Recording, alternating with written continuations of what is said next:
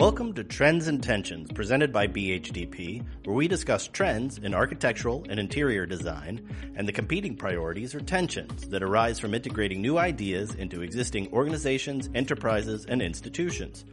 This episode, Designing Space for Esports, a Growing Campus Phenomena, Part 2, we are joined by Phil Alexander of Miami University and AJ Medina, a senior architect at BHDP.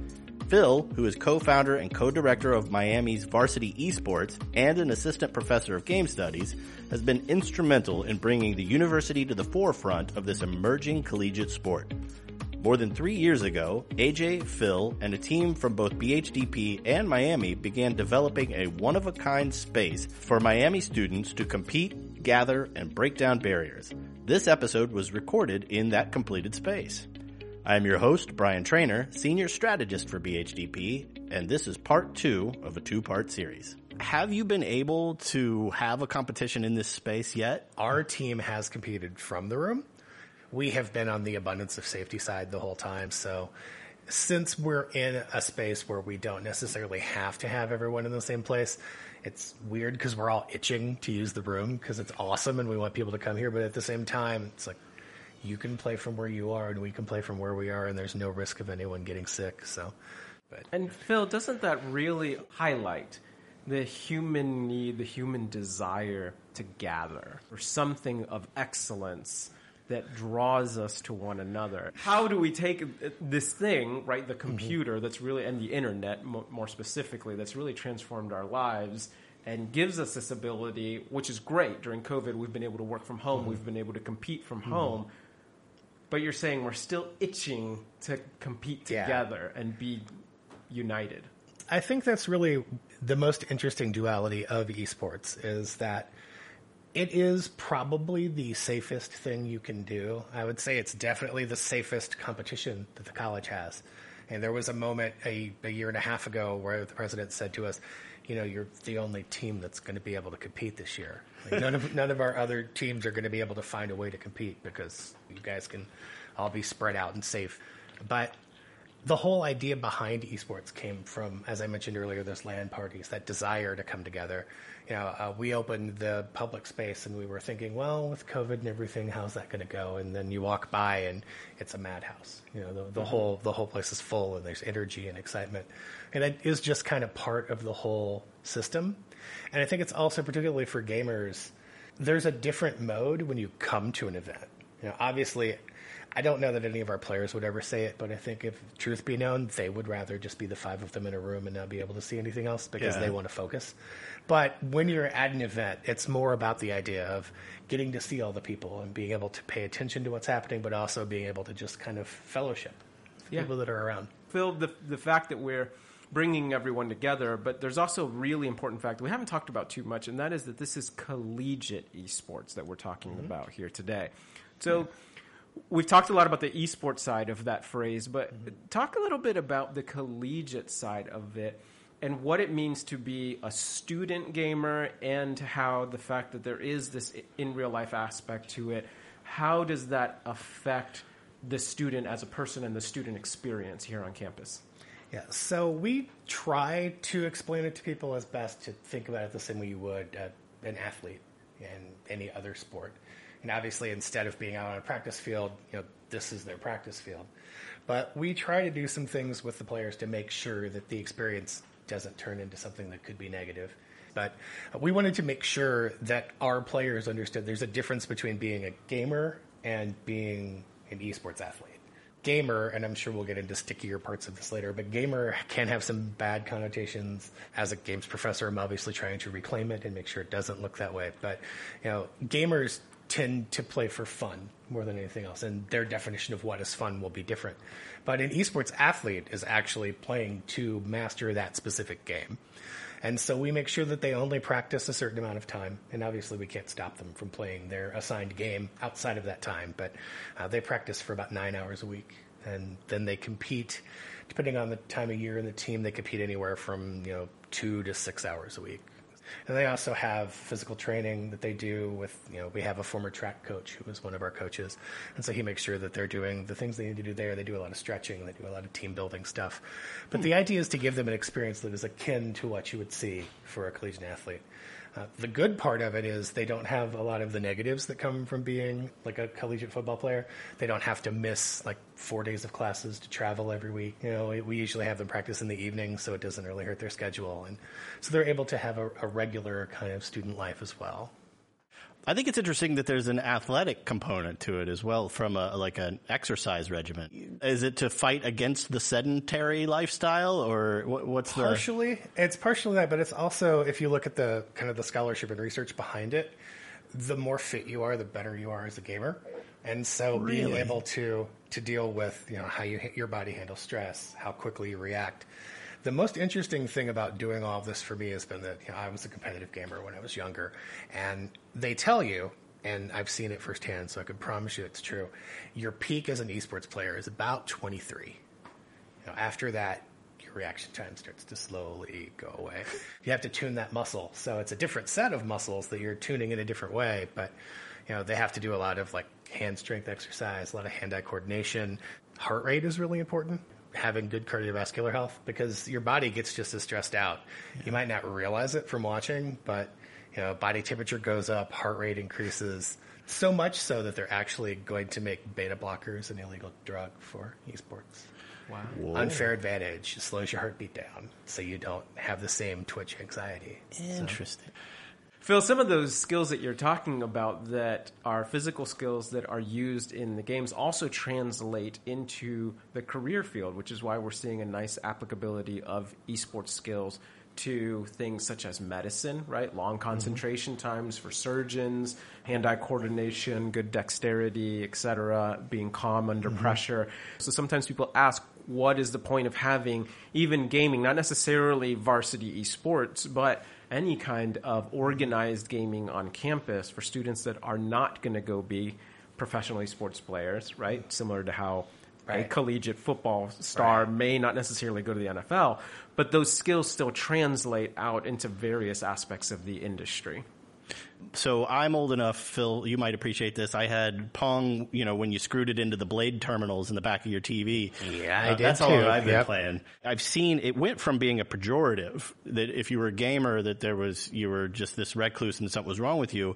But now the gaming industry is driving a lot of other industries. So AJ, you talked about medical, but I've also seen it in the film industry with mm-hmm. software like Previs where they're able to set up scenes before they even start shooting. I don't know if you've seen any of the stuff behind The Mandalorian and the, the, volume yeah. that they built. That's all based on game engines.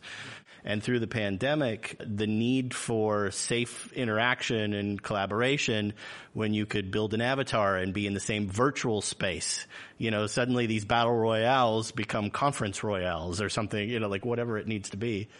I want to talk about something that's really unique here at Miami University and that is uh, where you're talking about the way they filmed The Mandalorian. That's called an XR stage, extended reality mm-hmm. stage.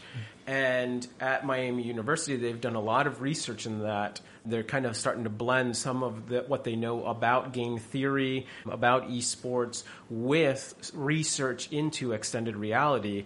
And Miami is actually going to be building, it'll open up in a couple of years, a brand new XR stage at the new McVey mm-hmm. Data Science Building which is a really large project that BHDP is really excited to be a part of. And that is a whole other technology that is just really emerging and has so many exciting applications, both to film, to public mm-hmm. speaking, and any number of other industries. I do want to broach a subject here because uh, having gamed for as long as I have, online gaming has a deep seated history of misogyny and racism. It was just like a almost a knee jerk reaction in the gaming community to be have this negative energy. So uh, since this is a collegiate esport, how does the college deal with diversity, equity, inclusion when it comes to gaming to esports? Yeah, it's it's one of those things that's difficult because you have to think about like kind of the the cart horse metaphor. Mm-hmm. as long as I have been here, which is now eleven years, in the games program, we have always been as open and inviting as we can. We do a lot of outreach in the community down in Cincinnati, in Dayton we try to bring as many people in as we possibly can. We have to fight the stigma all the time.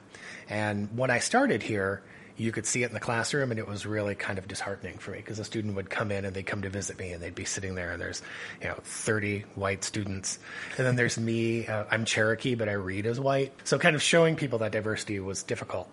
And over time, we found you know more and more female students coming in, and then more and more students of color.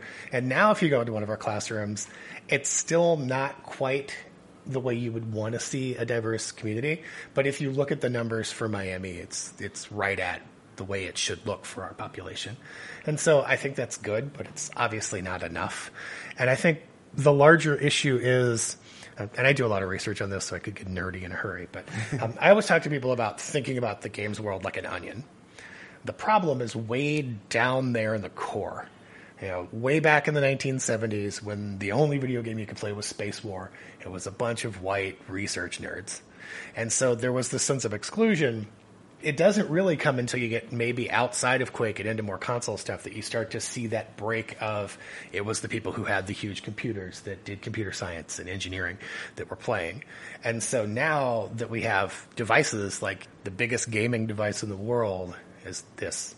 You know, the biggest audience for gaming is women from 30 to 55. So things are changing. And as people are starting to see that, the community is starting to change too.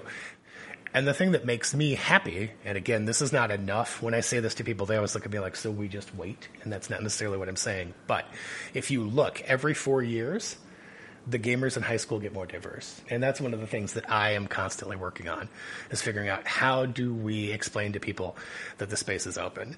Because the, the truth of it, and this is the part that's sad, but also like this is the thing you have to know.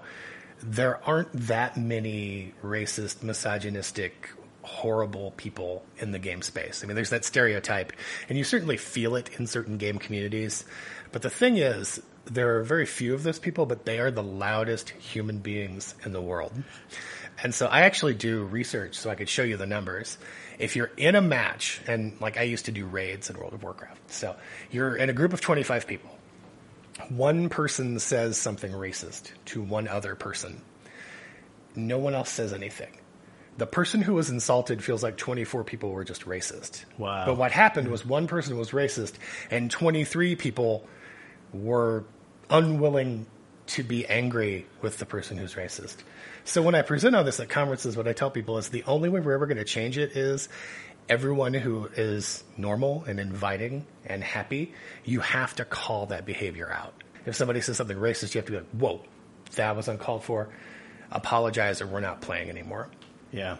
And I love that a space like this exists now because this is a really good chance to do it. Because we've already seen there are faces that aren't white and that aren't male coming into that room.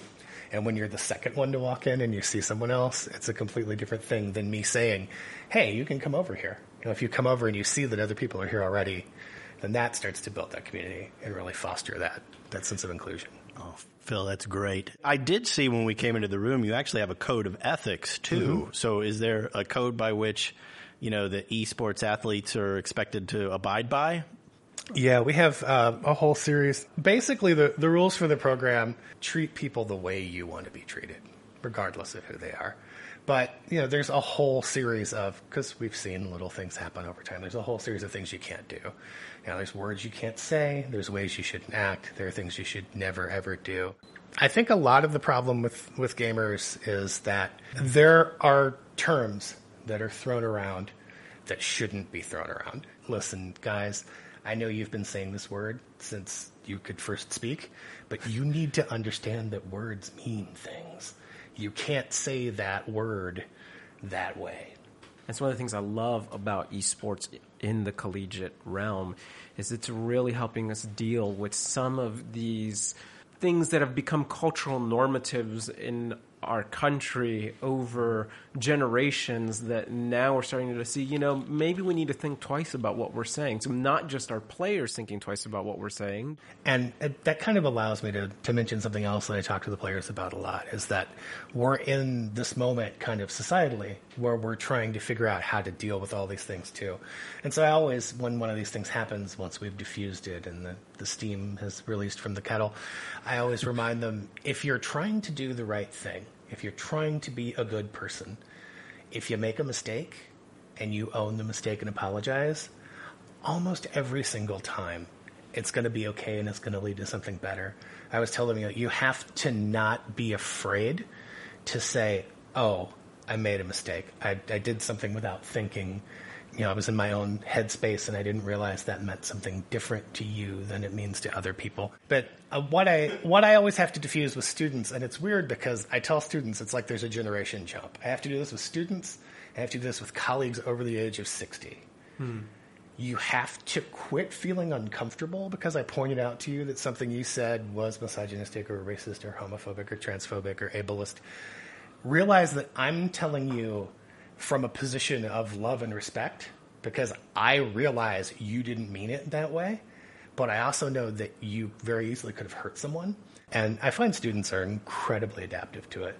Sorry, I'm going to bring it back to space. We got real deep there, which is great. I love it. I love it. So uh, as, as we bring it back, if we could redo this again tomorrow, what would we do differently, you know, for that that you think is missing out of this place to have those kinds of conversations? Because I I always felt like when I was designing this project, if I could have 50 more square feet, you yeah. know, like because because this is a tight project, it's right? A, it is a very tight project. If. I could have 50 more square feet, I just want to fit a couch in a corner mm-hmm. somewhere. Is the one thing I would like to have. Yeah, and I, I think uh, we haven't had any of those conversations here yet. But my guess is that what I'll do is go around the corner to where the couches are, where the couches are. The yes.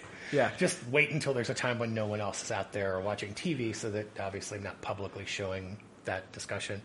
Although it wouldn't be the end of the world if our students overheard something like yeah. that. And that's for the uncomfortable one, right? There's yeah. also the positive ones, right. right. I'd still love this couch for the really great, the celebratory moments. Mm-hmm. I mean, celebrating in the room that we're in where there's a lot of expensive technology and, and yeah, you can't dump Gatorade go- on the coach's yeah. head. You cannot dump Gatorade in here or really anywhere in this building.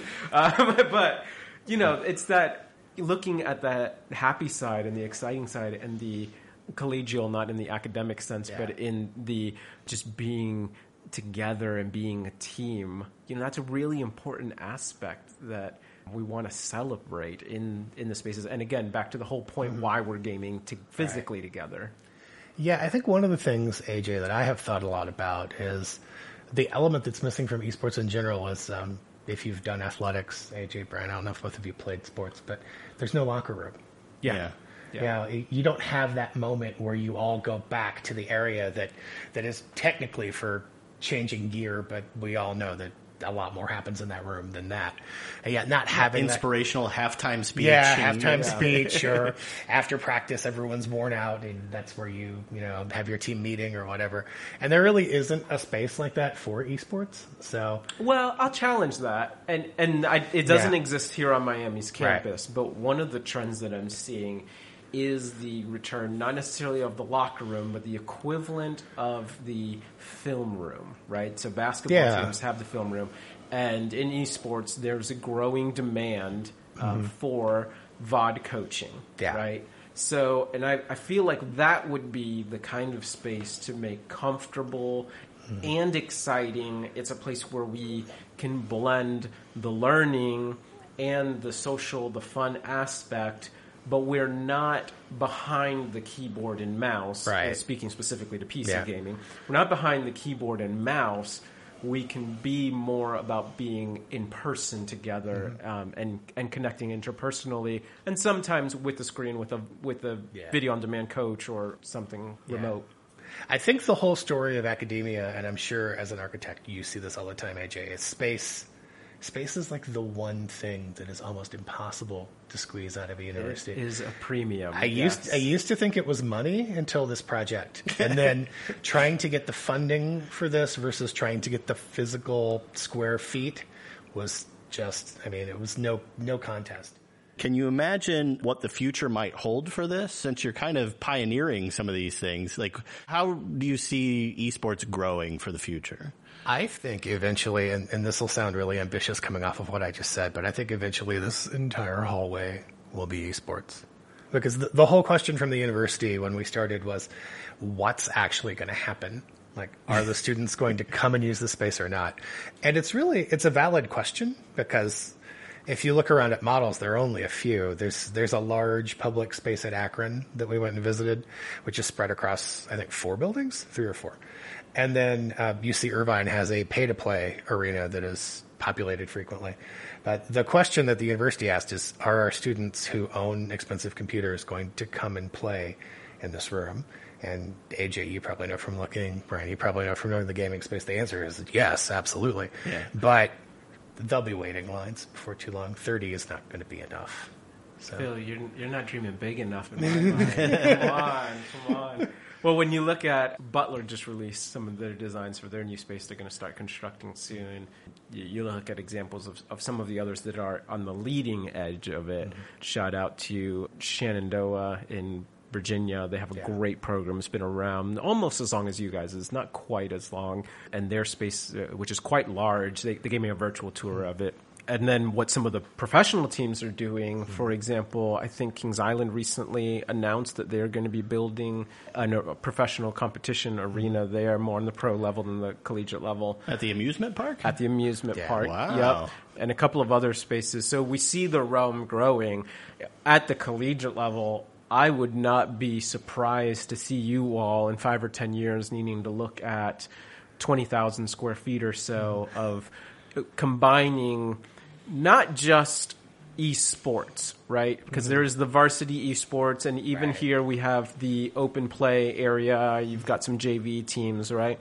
But now we need to start thinking at a collegiate level how this applies to your own academic mm-hmm. program, right? So game theory. How do we teach gamification both on traditional games, right, and non-traditional means? Look mm-hmm. at Peloton, right? One of the reasons why they're so successful is they have gamified things. Mm-hmm. Mm-hmm. Look at your rewards at Kroger, right? That is a form of gamification. Mm-hmm. So, how do we take something that is an activity, for lack of a better term, e- esports and gaming together, and connect that more to the purpose of the institution, which is academia, which is enhancing skills for students that are going to, into the workforce, which is about research with mm-hmm. ties to uh, any number of things such as XR that we talked about mm-hmm. today and, and VR, et cetera. How do we take all these different components where esports and gaming can be the center of it and design programs and buildings around that to really enhance all of industries, not mm-hmm. just providing workers that can go straight to Activision or Ubisoft. Yeah. Very cool. Thanks for that, AJ. So, Phil, is there anything else you'd like to share with us before you go? Anything on your mind? Uh, just again, AJ, thanks to you and your team. You did an amazing job. It is just great to see this place realized now. Thanks, Phil. We're excited to see the students here and use Yeah. the space. Phil, thank you very much for your time. I think I could do this you. for another hour and a half, uh, easy, and not get bored even a little. AJ, thank you for sharing this project. This is exciting. Have a wonderful day. You too. Thanks, so much. Thank you for joining Trends and Tensions presented by BHDP for this episode, Designing Space for Esports, a Growing Campus Phenomenon, Part 2, with Phil Alexander of Miami University and AJ Medina of BHDP. If you appreciate what you've heard, please rate, subscribe, and give us a review. I'm Brian Trainer, your host, and I hope you'll join us for another episode of Trends and Tensions to see what topics drive design.